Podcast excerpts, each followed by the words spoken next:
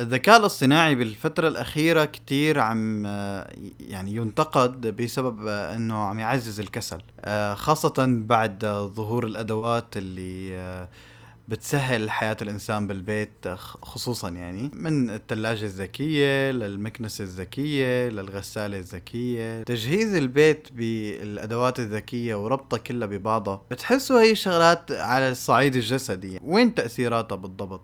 هل فعلا عم تعزز الكسل؟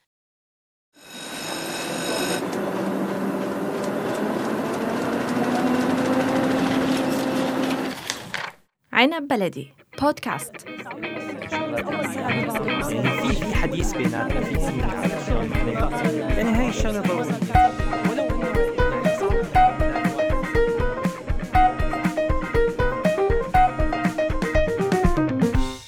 مرحبا.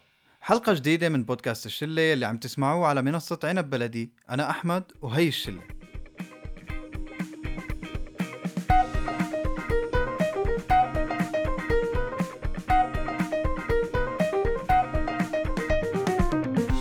يا جماعة بدي بلش هالحلقة بقصة. قبل كم يوم كنت عم أقول لرفيقي على سبيل المزح يعني إنه نحن اللي عنا الصلع بالوراثة لازم على 30 35 نبلش نفكر بزراعة الشعر. بفتح الفيسبوك بلاقي الإعلانات كلياتها عن السفر لزراعة الشعر بتركيا. قبل كمان شي أسبوع لما كانت بداية الأولمبياد كانوا عم يحكوا عن النظام باليابان إنه الدولة منظمة والتزام وكذا. وبرغم هذا الشيء كله كان في مظاهرات ضد تنظيم الأولمبياد لأنه مشكلة كورونا وكذا. فخطر ببالي سؤال لا حكيته قدام حدا ولا يعني نطقت حتى فيه.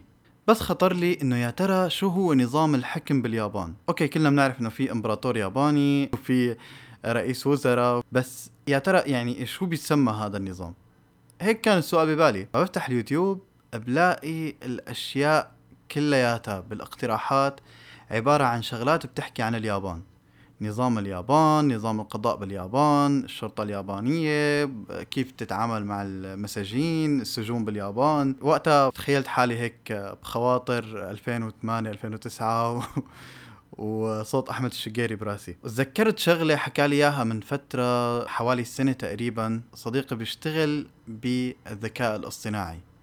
وقال لي إنه هذا الجهاز يوما ما رح يعرف عننا أكثر ما بنعرف عن حالنا. هاي جملة شوي بتخوف ويمكن ما ناخذ على محمل الجد. يعني ما ما بنعطيها كتير أهمية إنه شو بده يعرف عني الجهاز أكثر ما بعرف عن حالي يعني. بس فعلا بتلاقي بنوصل لمرحلة إنه لا مو المايك تبع الموبايل عم يلقط أنت شو عم تحكي ولا إنه عم يلقط حركة إيديك على الكيبورد ولا شيء. أنت عم تفكر بموضوع أو عم تتابع موضوع معين هو عم يعرف انت شو ممكن يخطر ببالك أفكار. وهذا الشيء يعني سلاح ذو حدين قد يكون منيح ومو منيح. أحمد من أكثر المتابعين بالشلة لها تكنولوجيا خلينا نقول والتحديثات اللي بتصير. اليوم نظام الحياة اللي عم يصير بالتزامن بين الأجهزة بالبيت بالسيارة برا بالشارع وين ما كان يعني هذا الربط بين كل شيء بحياتنا. هل بيخلينا نحن فعلا تحت بند المستعبدين للتكنولوجيا. ما بعرف إذا هي سوداوية كتير هي الفكرة ولا لا. قبل ما أحكي لك أحمد عن الرأي إذا نحن مستعبدين أو لا بدي أحكي لك نكتة بتنحكى دائما عن هذا الموضوع اللي هي إنه الواحد عم يحكي لرفيقه إنه عم يفكر يشتري بيت وشلون بده يصمد ليشتري بيت. فلقى الفيسبوك مركز معه أكثر من رفيقه لما فتح الفيسبوك. فهي فعلا اللي عم يصير. وأنا عم بصير معي نفس الأشياء اللي عم تفكر فيها أو اللي بتكون عم تفكر فيها وبتطلع لك إنه طب ما أنا فكرت فيها لحالي. أنا خطرت على بالي هالغنية من زمان ماني سمعانة شلون طلعت لي يعني؟ أنا هيك عن جد شيء غريب صراحة. أه هلأ أنا بالبداية من زمان ما كنت آمن إنه نحن مستعبدين للتكنولوجيا إنه نحن نقدر نستخدمها أه بالطريقة اللي بدنا إياها. وإنه هي تكنولوجيا أه فيها شوي خصوصية أكثر من كتير شغلات تانية بالحياة. بس بعد استخدامي المطول اكتشفت إنه لأ نحن مستعبدين شوي. نحن عم نحط معلوماتنا وبياناتنا على شيء نحن ما بنعرف هو وين بيروح ما بنعرف بأي لحظة مين بيهكره ما بنعرف مين بيطور برنامج معين آه بيخلينا نحن نضيع. نحن مستعبدين لأنه نحن مفكرين حالنا إنه نحن عم نحافظ على خصوصيتنا نحن بنمسك موبايل نحن عم نتفرج على اللي بدنا ونحن حرين ما مستعبدين تجاه التكنولوجيا. بس نحن بعد وقت بنكتشف إنه لا نحن مستعبدين لأنه نحن كل شيء عم نعمله هو عم يروح لأماكن معينة. كل شيء عم نساويه عم يزيد من استهلاكنا. عم يقترحوا لنا أشياء بناء على الذكاء الاصطناعي. تخلينا نحن نستهلك محتوى أكتر آه، نسمع أغاني أكتر اللي بنحبها نتفرج على أفلام أكتر. يعني عم يخلينا بالنتيجة إن إحنا مستعبدين لأنه مفكرين حالنا نحن ملك أنفسنا بس بالآخر بنكتشف إنه لا نحن ما بنمتلك أنفسنا كما يجب.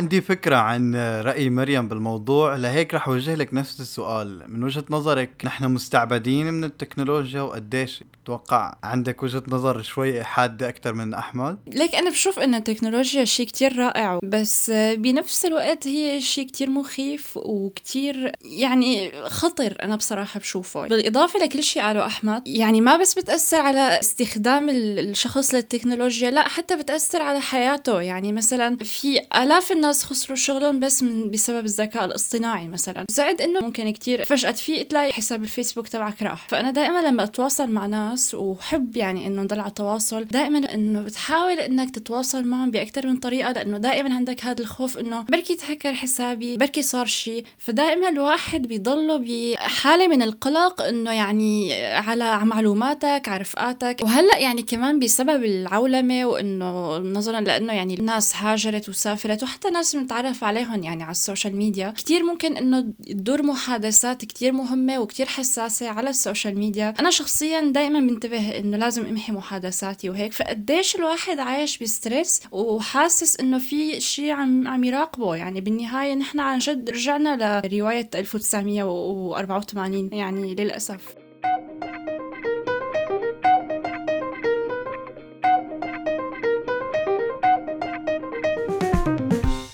انطلاقا من اللي قالته مريم إنه نحن رايحين على هذا النظام برجلينا. كنان شو رأيك بالموضوع؟ تحس إنه بإيدنا الموضوع فينا نستغني عن القصة فينا نتعامل معها إنه والله لا أنا ما بدي أكون خاضع لهال لهالشيء العظيم. لأنه بصراحة أنا يعني شخصيا ما فيني ما فيني أستغني عن الموضوع بالمرة يعني. هاي شلة ويسعد أوقاتكم رفقاتنا البودكاستين الأكابر وخصوصا مشجعين الذكاء الصناعي. خصوصا هدول رفقاتي وجماعتي هلا بهالحلقة. يعني بصراحة هي شغله فيها كتير كتير كتير مبالغة. يا جماعة إنه نحن وين عم نروح؟ وصرنا ب 1984 يعني بالمناسبة ترى في بكل تطبيق إعدادات بت فينا الواحد يعملها يطفي التراكينج ويطفي الإمكانيات الوصول للكاميرا وللمايك وللك... يعني على فكرة والله فينا الواحد يعملها هي الشغلات. يعني هو صحيح ما رح يقدر يستفيد من كل هالميزات الرائعة يلي التطبيقات بتقدمها والميزات اللي نحن كلياتنا يعني بصراحة عايشين عليها ومبسوطين فيها. ولولاها ما كنا هلا نحن هون عم نعمل بودكاست للأمانة. بس يعني الخيار بيرجع لكل إنسان.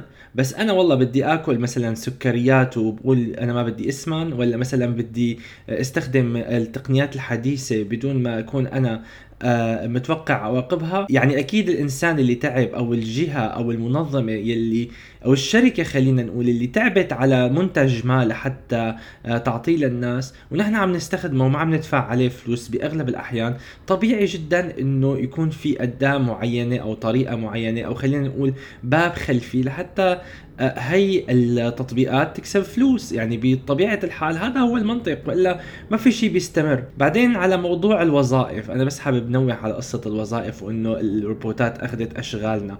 يا جماعة بالمناسبة أثناء الثورة الصناعية بالقرون الماضية بالقرن الثامن عشر والتاسع عشر وأثناء اختراع المحرك البخاري ترى في كتير ناس فقدت وظائفها. بس لقيت وظائف تانية. على سبيل المثال قبل ما تحدث الثورة الصناعية بأوروبا صار في عنا ثورة زراعية. يعني صار في عنا تغيير كتير بسياسة الأراضي والإنتاج والمحاصيل اللي تنزرع. وكتير من الأقطاعيين غيروا آرائهم صاروا بدهم يصيروا تجار بدهم يتاجروا بشغلات أفضل من ما إنه والله يروحوا ويصرفوا كل وقتهم وجهدهم على الأراضي والفلاحين. فبالتالي صاروا الفلاحين بدون شغل وصاروا يتجهوا أكثر للصناعة.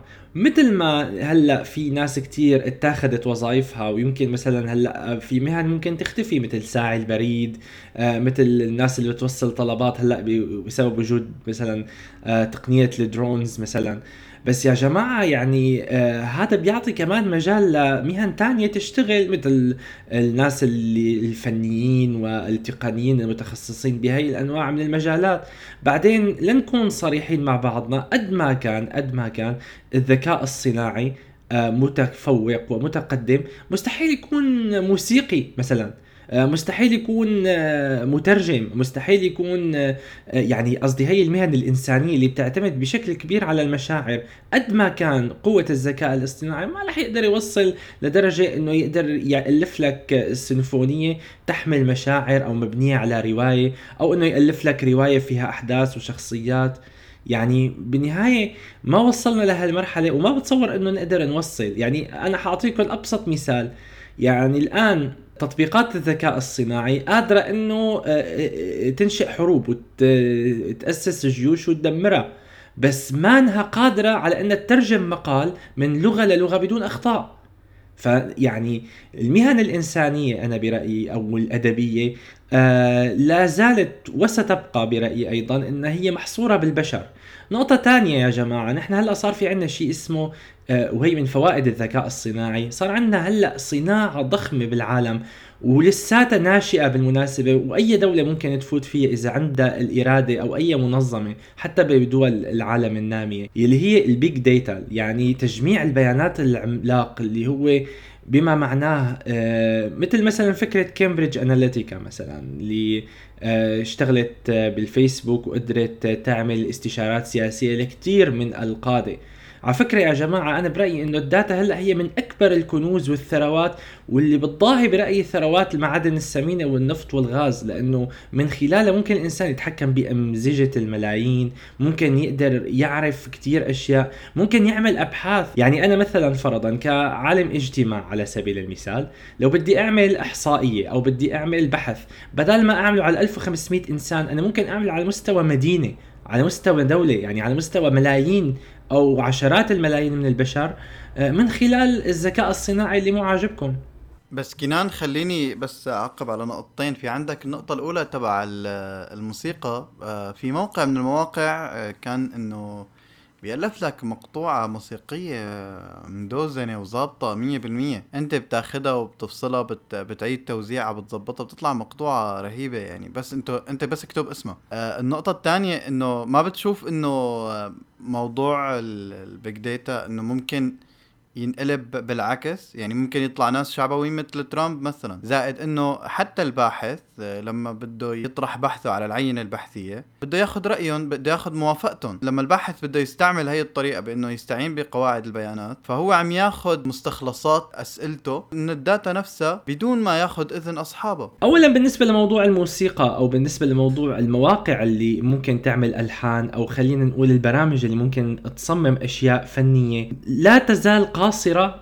على إنه تعطيك شيء في له روح. لأنه الموسيقى يا جماعة برأيي أو أي أي شيء فني على فكرة له شيء معين مستحيل يقدر الذكاء الصناعي أو الماشين ليرنينج مثلا أو حتى التقنيات التعلم العميق ما راح تقدر توصل لأنه تنافس الإنسان بهذا الموضوع. لأنه الموضوع يحتاج إلى إبداع. ما بيحتاج ل... هو ما نوع رياضيات بالنهاية ما نوع علوم مجردة. نقطة ثانية إنه أي تغيير بيصير بالعالم سواء كانت ثورة تكنولوجية أو أي تغيير جذري يعني بحياتنا دائما بتواجهه آه، عواقب أخلاقية أو معضلات أخلاقية ممكن تخلينا نطرح تساؤلات كيف ممكن نقدر نتصرف مع الأمر الفلاني. وأنا مؤيد لفكرة إنه فعلا ممكن تكون فكرة آه، الأبحاث اللي تصير عبر ال big data ممكن يكون فيها بعض العواقب الغير أخلاقية إنه استخدام البيانات بدون إذن أصحابها. بس هذا ما بيعني إنه وجود هي النوعية من العواقب أو المعضلات الأخلاقية بتخلينا نوقف هذا الموضوع وننساه. يعني مو معقول أنا يعني نحن حنعمل نفس ما عملت الدولة العثمانية. قال ما بنفوت الطابعة على الدولة العثمانية لأنه التصوير حرام ولا هالحكي هذا. لا نحن المفروض أنه وهي مهمة الفلاسفة وهي المهمة اللي الذكاء الاصطناعي قد ما كان ذكي ما راح يقدر يعملها هي محاولة وجود حلول لهي المعضلات الأخلاقية بحيث إنه يكون المجتمع سليم أو توجد يعني خلينا نقول أفكار فلسفية جديدة ممكن تخلي الناس تتقبل هذا الموضوع وتكون آه مثلا خلينا نقول آه مناسبة لآليات وأدوات العصر.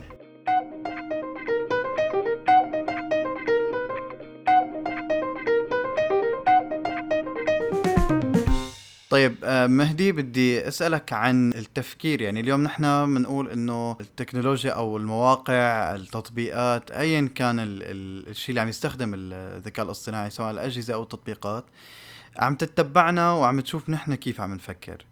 بس آه، هل يا ترى رح نوصل ليوم إنه هي تمشينا التطبيقات تمشينا أو تخلينا نفكر تقودنا لنفكر بطريقة معينة؟ هلا بالنسبة لسؤالك أحمد آه، نحن للأسف آه، وصلنا على أنه ال- الذكاء الاصطناعي يقودنا. وبالنسبة للبيانات يعني هلا أكبر بزنس عم يصير هو بزنس البيانات. هو أنا بدي أعرف أستهدف مين بدي أستهدف لحتى بيعوا المنتج تبعي. فلهيك تجميع البيانات عم يصير آه وخليني أعقب على كنان وقت حكى على على قصة الموسيقى كمان. هلأ شو الفرق بين آه، وقت دخل الذكاء الاصطناعي على الموسيقى وقبل ما يدخل الذكاء الاصطناعي على الموسيقى؟ الفرق هو إنه الشخص الواحد قادر على إنه يعمل آه، قطعة كاملة متجانسة على على برنامج مثل ال Logic Pro ال Cubase ال Fruity Loops إلى آخره. بينما قبل الذكاء الاصطناعي كان بيحتاج لهذا العمل كل عازف مع آلته.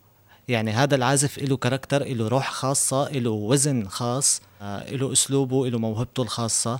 فبتلاقي عندك القطعة كانت تطلع من كذا روح مو من روح شخص واحد. فالذكاء الاصطناعي خلاك تعمل هاي القصة بس لحالك. فأنت رح تشوف فرق بين إنه هاي القطعة اللي عاملة شخص واحد والقطعة اللي عازفها عشر أشخاص أو خمسة عشر شخص. فهون الروح بتكون موجودة. وقت بيكون في كيمياء بين الأشخاص اللي عم تعمل الموسيقى. بينما شخص واحد عم يعمل آه، قطعة واحدة فرح تطلع كاركتر واحد يعني.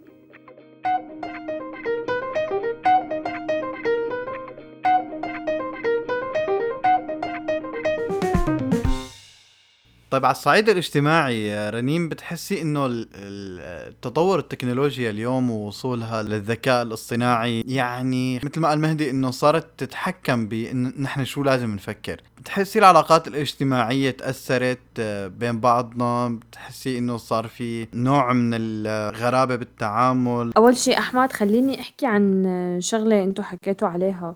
اللي هي إنه المنتجات والذكاء الاصطناعي وهيك إنه أنا بدي أشكر الذكاء الاصطناعي لأنه في كتير شغلات اشتريتها ما كنت بعرفها فتعرفت عليها على ال- الإعلانات اللي بنشروها والقصص اللي بكون عم بحكي عنها فبيطلعوا لي على الفيسبوك أو الإنستغرام وهيك فأنا بشتري وبصراحة طلعوا كتير منتجات ظريفة. المهم إيه يعني صار في بعض التغيرات أكيد اجتماعيا وصار في يعني خليني أقول إنه يعني لما صرنا هيك نستخدم التكنولوجيا بشكل عام ما عادت حياتنا الاجتماعية مثل قبل فما بالك إذا عم نحكي على الذكاء الاصطناعي.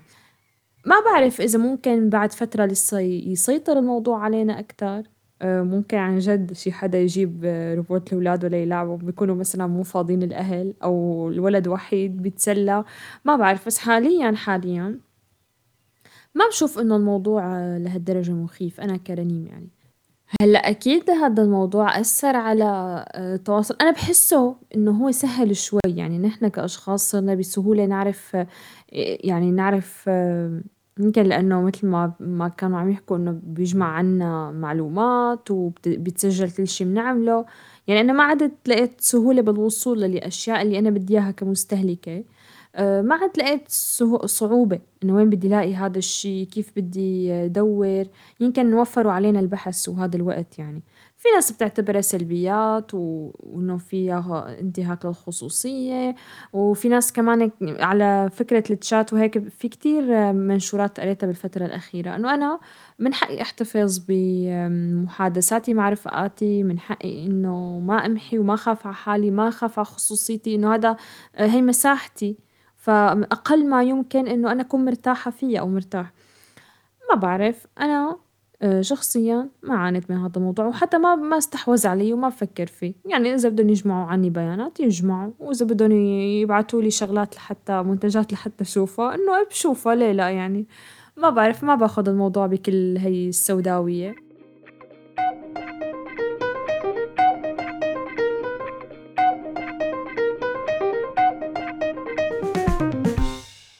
ديانا كمان شغلة بتتعلق بال... بالعلاقات. بتحسي إنه على ال social media بالذات آه، نلتقى بالأشخاص اللي ممكن بيناسبونا فكريا أو الناس اللي بيشبهونا نوعا ما.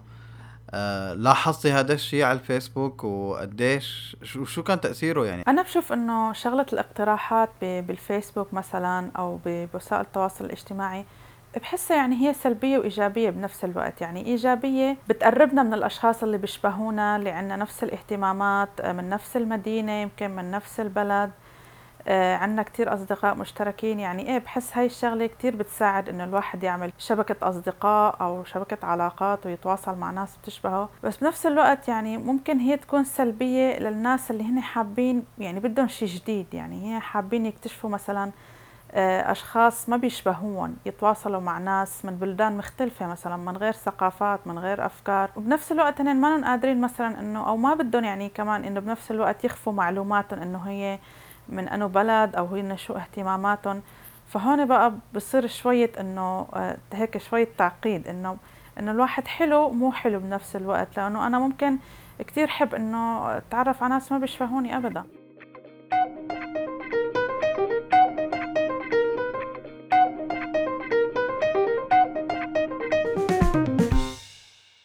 الذكاء الاصطناعي بالفترة الأخيرة كتير عم يعني ينتقد بسبب أنه عم يعزز الكسل خاصة بعد ظهور الأدوات اللي بتسهل حياة الإنسان بالبيت خصوصا يعني من الثلاجة الذكية للمكنسة الذكية للغسالة الذكية. تجهيز البيت بالأدوات الذكية وربطها كلها ببعضها بتحسوا هي شغلات على الصعيد الجسدي. وين تأثيراتها بالضبط؟ هل فعلا عم تعزز الكسل؟ أنا بشوف إنه إيه فعلا يعني صار في كسل يعني أنا لما هيك من زمان كنت آه، أحفظ أكتر انتبه أكتر على الأشياء. هلأ خلص يعني ما بدقق إنه كله لما بعرف إنه في شي فيني أعمله على الموبايل آه، أو في شي ممكن أجيب له شي مثل ما حكيت أنت إنه الآلات مساعدة أو هيك خلص دغري أنا ما بفكر بالموضوع يعني. ولا إنه في ناس بتقلك إنه لازم الواحد يضل يستخدم عقله لازم الواحد يضل إنه يحرك آه، حاله حتى جسديا على فكرة. لأ أنا يعني إيه إذا في شي بيساعدني إنه بحب استخدمه وبحب هيك إنه ريّح حالي من المسؤوليات يعني. ابتداء من الأعمال المنزلية اللي حكت عنها رنيم يعني وين المشكلة إذا الإنسان سهلت حياته يعني وين المشكلة بهذا الموضوع؟ أساسا من الرياضيين في علم الرياضة يعني المدنية ما بيعتبروا إنه أعمال منزلية هي رياضة بس الضرر الكبير بيكون عند الأشخاص اللي بيشتغلوا أعمال مكتبية الأشخاص اللي على طول قاعدين لدرجة إنه انوجدت حلول بالتكنولوجيا نفسها لمساعدة هاي الناس. يعني مثلا بالساعات أو السوارات الرياضية صار يقول لك إنه أنت لازم توقف صار لك خمسين دقيقة قاعد. أنت لازم ترجع تتنفس تنتبه على نفسك تاخذ نفس عميق. في أحزمة للظهر بسبب القعدة الطويلة على المكتب بتساعد إنه الظهر يرجع لقوامه الطبيعي. المشكلة إنه هدول الأشخاص نفسهم هن بحاجة للرياضة الفيزيائية الطبيعية إنه يروحوا على النادي. يعني الحياة كلها الأعمال المنزلية والأعمال حتى الشغل المكتبي حتى لو ما كان مكتبي.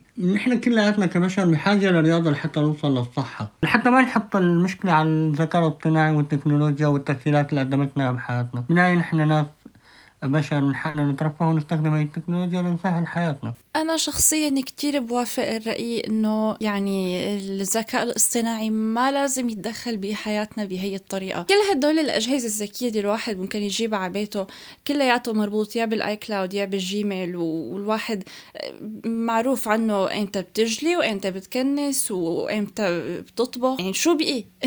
وين الخصوصية؟ إنه هي أدق تفاصيل وأكثر التفاصيل خصوصية صارت معروفة وكتير بسهولة آه، يمكن استخدامها يعني. زائد إنه كمان يعني لنفترض إنه واحد آه، خرب موبايله أو حسابه أو آه، يعني أي شيء هو رابط كل هدول الأجهزة عليه إنه شو بده يعمل بحاله مثلا؟ فيعني أنا كتير ضد الاعتماد التام على التكنولوجيا بهي بهي الطريقة. آه، زائد إنه الواحد لازم أنا برأيي إنه هو يضل عنده الكنترول بإيده. مثلا إنه آه، بغض النظر أنا مع بصراحة إنه هي ممكن تاخذ وقت وجهد من الإنسان. بس خلينا كمان نفكر بشعور الإنجاز اللي نحن حنحسه. إنه والله أنا نظفت بيتي آه، عملت هي الطبخة جريت هدول الجليه كل هذا الشيء من حياتنا اليومية. أنا مالي فهمانه نحن ليش عم عم نتخلى عنه. زائد كمان شغلة خلونا ما ننساها إنه كل مثلا الكسا وجوجل اسيستنت وهدول الأجهزة. آه، ما فينا نحن انه نتوقع منهم جواب معين. يعني ممكن مثلا شخص غير مسؤول آه، يحكي معهم والأجوبة اللي ممكن الواحد يحصل عليها تكون ما كثير مسؤولة. آه، ممكن يكون حتى بعض الأوقات فيها تنمر. يعني في فيديوهات على يوتيوب روحوا شوفوها. فيعني أنا كتير ضد إنه هي الأجهزة تكون متاحة لهي الدرجة. أنا بالنسبة لإلي لا بشوف إنه هذا الشيء مبالغة إنه والله ما إحنا ما لازم ندخل التكنولوجيا لهالدرجة بحياتنا وهيك. إنه وين المشكلة إنه أنا إذا وفرت وقتي بشغلات أهم أعملها بحياتي. يعني أنا مثلا بين ما أضيع كل وقتي عم كنس وأطبخ وأجلي وكذا إنه لا بين ما يكون إنه في شيء بديل عم يعمل لي هاي الشغلات وأنا ألتهي بشغلات تانية.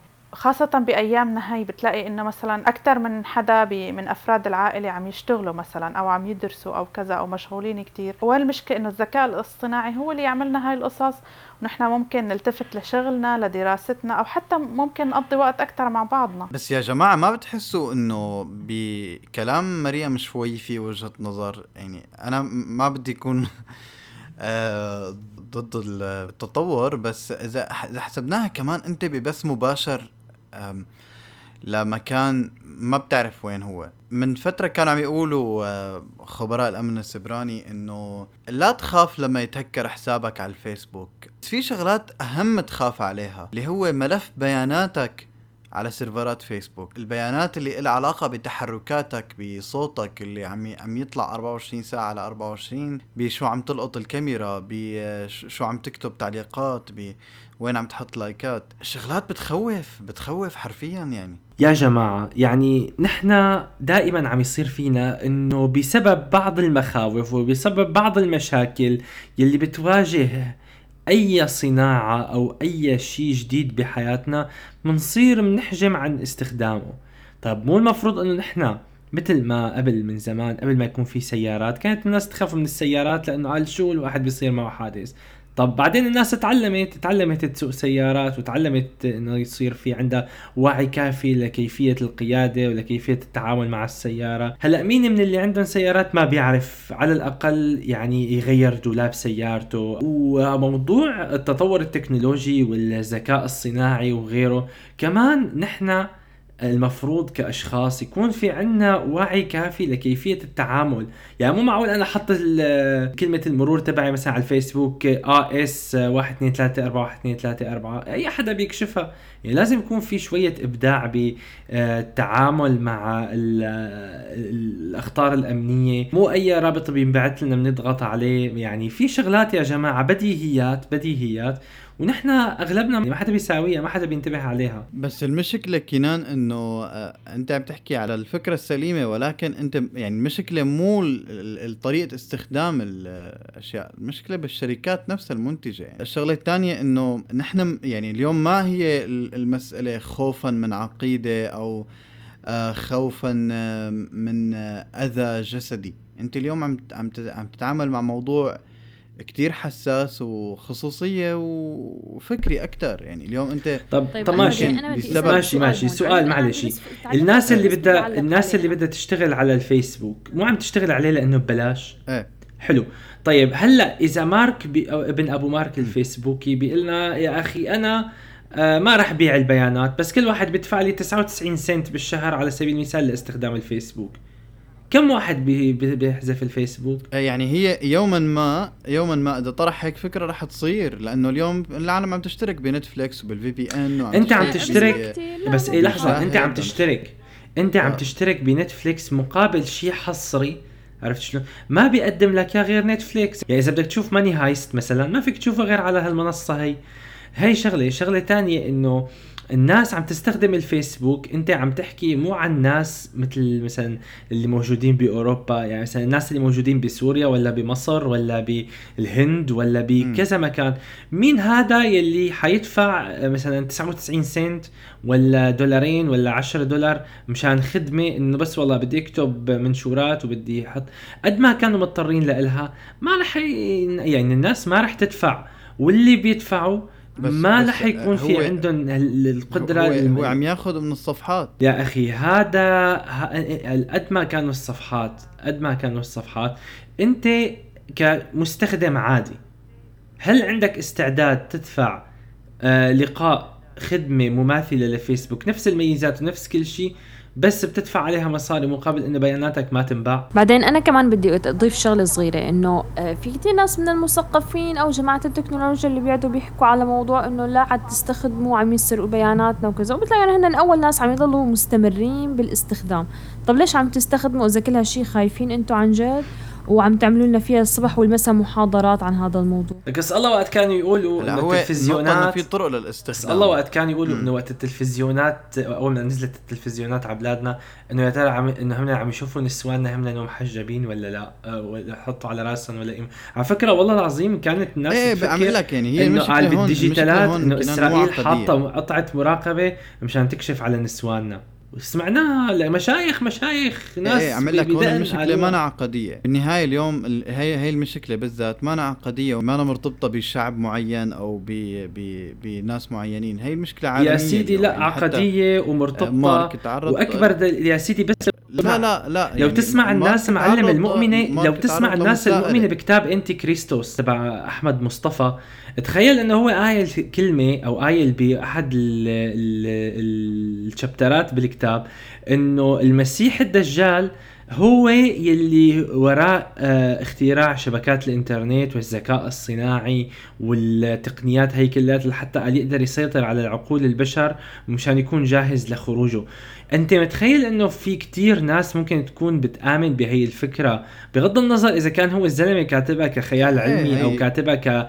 كفكر يعني بس رعب كمان عرفت كمان في شلون؟ ناس على فكرة بتآمن هي- بهذا هي- هي- هي كمان ما- لسه هذا ما عدا محكينا على الماسونية وما تماما ماسونية. يعني هي هي هي من ذوي الرأس المربع تبعت الأرض المسطحة طيب. يعني ما لنا فيهم بس أنا عم حكيك على مشكلة عالمية حتى عم تواجه الحكومات معضلة أخلاقية أنت اليوم لما تشوف مثلا مساءلة آه، مارك زوكربيرج بال بال بالكونغرس وبالاتحاد الأوروبي بالبرلمان الأوروبي. نعم. فبتشوف إنه فعلا المخاوف مو بس عنا يعني المخاوف مو بس أنا بالنسبة إلي أو بالنسبة لمريم أو بالنسبة لحدا معين. أنا برأيي يا بس جماعة في مؤتمر ب يعني هو- هي 2016 القصة فيها مسارين ب يعني 2016 في مؤتمر لمخترع الإنترنت.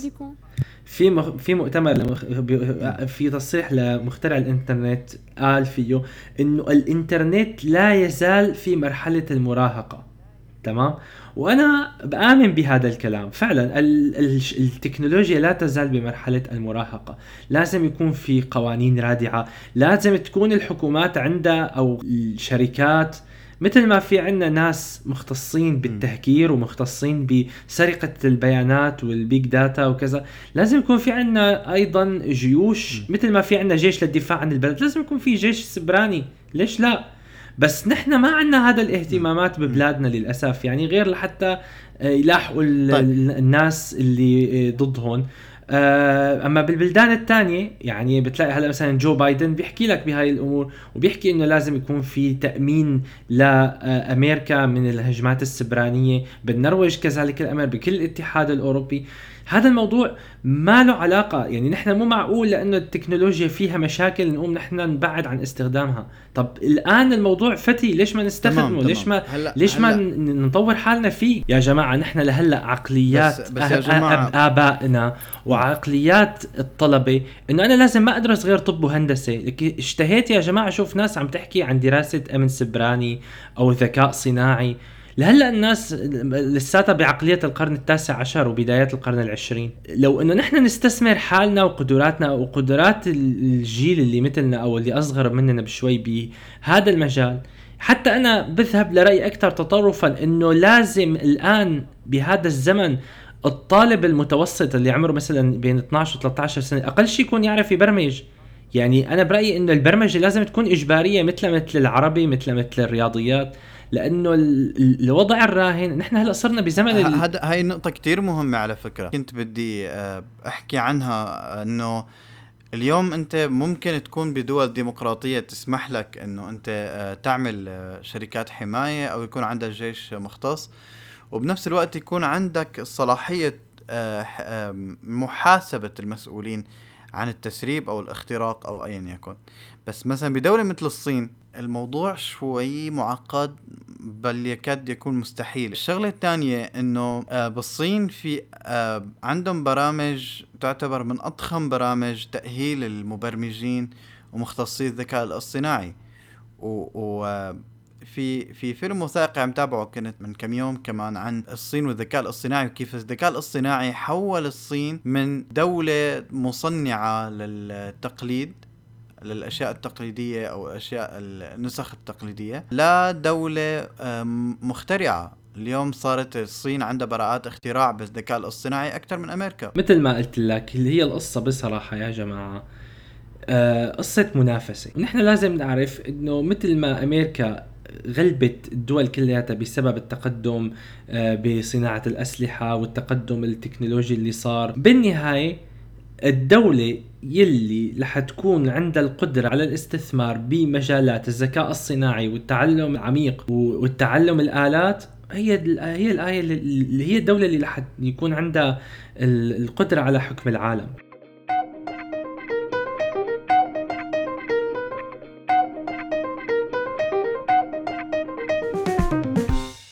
طب يا جماعة بدنا نشوف شو وضع الثقة من خلال الحكومات نفسهم يعني مو الثقة بالخصوصية لا. اليوم نحن عنا في كتير مشاريع كان أساس الذكاء الاصطناعي وفشلت فعليا أو لهلأ ما قدرت تثبت آه، جدارتها. وعم تتطور آه، بالتدريج ولكن لسه ما أخذت طابع ال- ال- ال- اللي لازم تاخده هو الأمان أو الترخيص أو السماح فيها مثل السيارة الذكية أو حتى الأدوات الطبية سوار الاستشعار والقصص هي كلياتها. بتحسوا إنه ممكن الواحد يحس بالأمان فعلا إنه يركب سيارة وتسوق فيه لحالها هيك على الأوامر الصوتية؟ لا أبداً طبعا لا. بعملها. أنا مستحيل أطلع. فيها. وحتى لو بيدفعوا لي فوق يقولوا لي ليك اطلعي وخدي مصاري وروحي. والله ما بطلع. مستحيل. أنا. أول وحدة رح جربها وأطلع فيها بصراحة. يعني يا جماعة أنت طالع وشي عم بيسوق فيك أنت ما عندك أي كنترول على الموضوع. إنه يلا خدوني صار حادث. هلأ حدا حيطلع يقول لي إنه لا وفي في إيه هيك حتقول لي أنا أنا عرفت أنت وكنان إنه في طبعا آه، الوقايات وفي كل هدول الفرضيات بس أنا شخصيا ما بقتنع بالنهاية هذا الشيء آه، مبرمج برمجة يعني أنا ما فيني إني أعطيك بس- ثقتي بس- 100% ب- بس يعني على أنت فكرة ممكن بدي طالعة مع بني آدم يصير معك حادث. ممكن ممكن على فكرة. بس بنفس الوقت إني أنا طالعة مع بني آدم عنده عقل عم يفكر فيه في وقف في يمشي بغض النظر عن هيك فصل. مخه شوي؟ بدي أحكي عن هذا. الموضوع هون اول شغلة. إنه ال- البرمجة اللي عم تتبرمج هي مجموعة عقول عم تبرمج. يعني هذا الإنسان هذا هي الآلة عم بتكون أحيانا أذكى من الانسان يعني لما بتكون بيئة الشوارع مهيئة وفي خطوط وفي عوارض معينة وفي آه، كاميرات وأجهزة استشعار بالسيارة نفسها أكيد حتما إنه هي امن من من قيادة البشر لأنه هذا الشيء مع تطور الوقت مع تطور الزمان راح يكون السيارات تحاكي بعضها.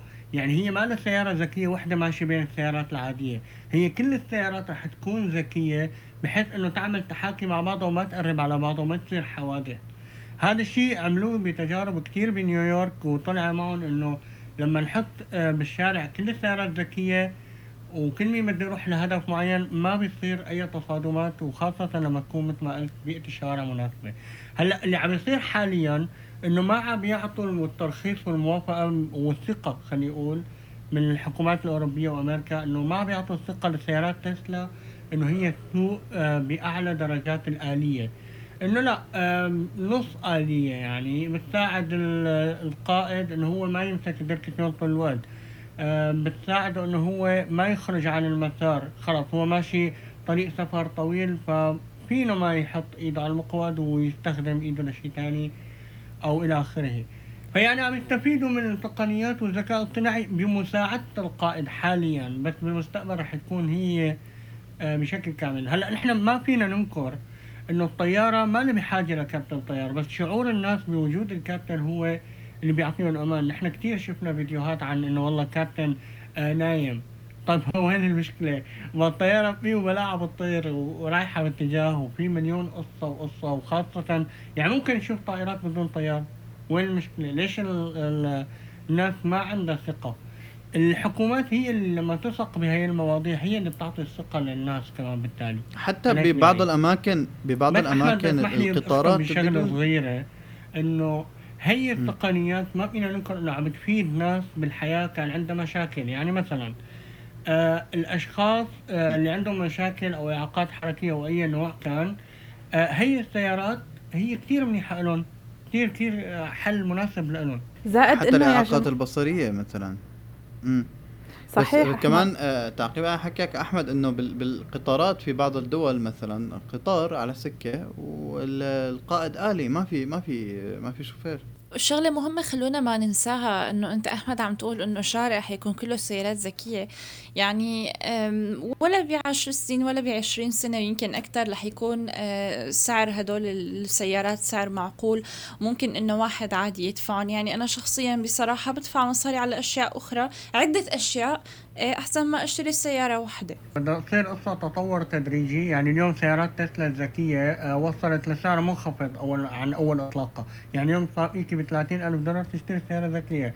هذا شيء قابل للتطوير يعني. زائد مثل ما هلأ إنه الناس عم تاخذ قرض من البنك لتشتري سيارة عادية بصير نفس الموضوع منطبق على السيارة الذكية يعني. آه كمان بدي أضيف نقطة اللي على اللي قاله أحمد. السيارة الذكية بتكون فعلا امن يعني رح توصل لحد ما إنه هي تكون امن من قيادة البشر لأنه بسبب إنه هي قادرة على تستوعب كمية كتير كبيرة من البيانات بنفس الوقت. يعني مثلا لما تكون السيارة على الطريق آه، السيارة هي لها حساسات وكاميرات من كل الاتجاهات.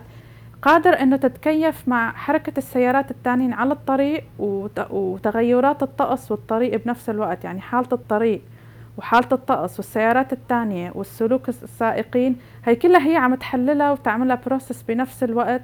ممكن حتى أكثر من ما يكون إنه إنسان عم يسوق بكثير يعني. طبعا لأنه صارت استجابة الآلة لاستيعاب المعلومات أكبر من قدرة الإنسان. يعني الإنسان ممكن تغفل عينه ممكن يفصل مخه ممكن لأي سبب. تصديقا لكلام أحمد لما قال الإعاقات البصرية ممكن تستفيد من هي السيارات. إيه هذا الشيء صار بمؤتمر التقنيات المكفوفين بدبي؟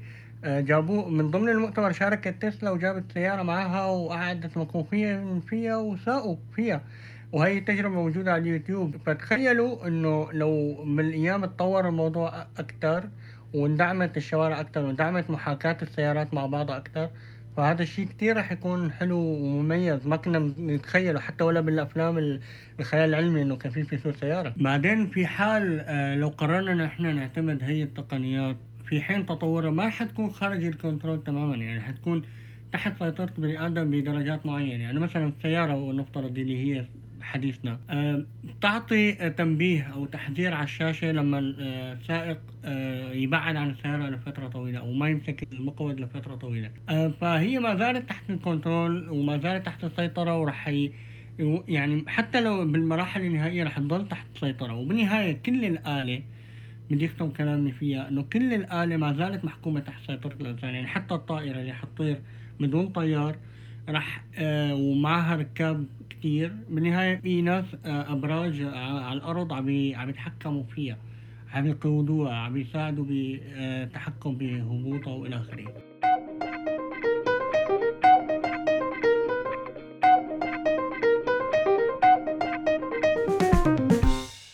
بيقول سباستيان ثران أحد مطوري السيارة الذكية وخبراء الذكاء الاصطناعي بجوجل ويوداسيتي إنه مهما تطورت التقنية رح تضل تحت سيطرة إبداع الإنسان ورح يضل الإنسان هو الأقدر على التفكير من الآلة.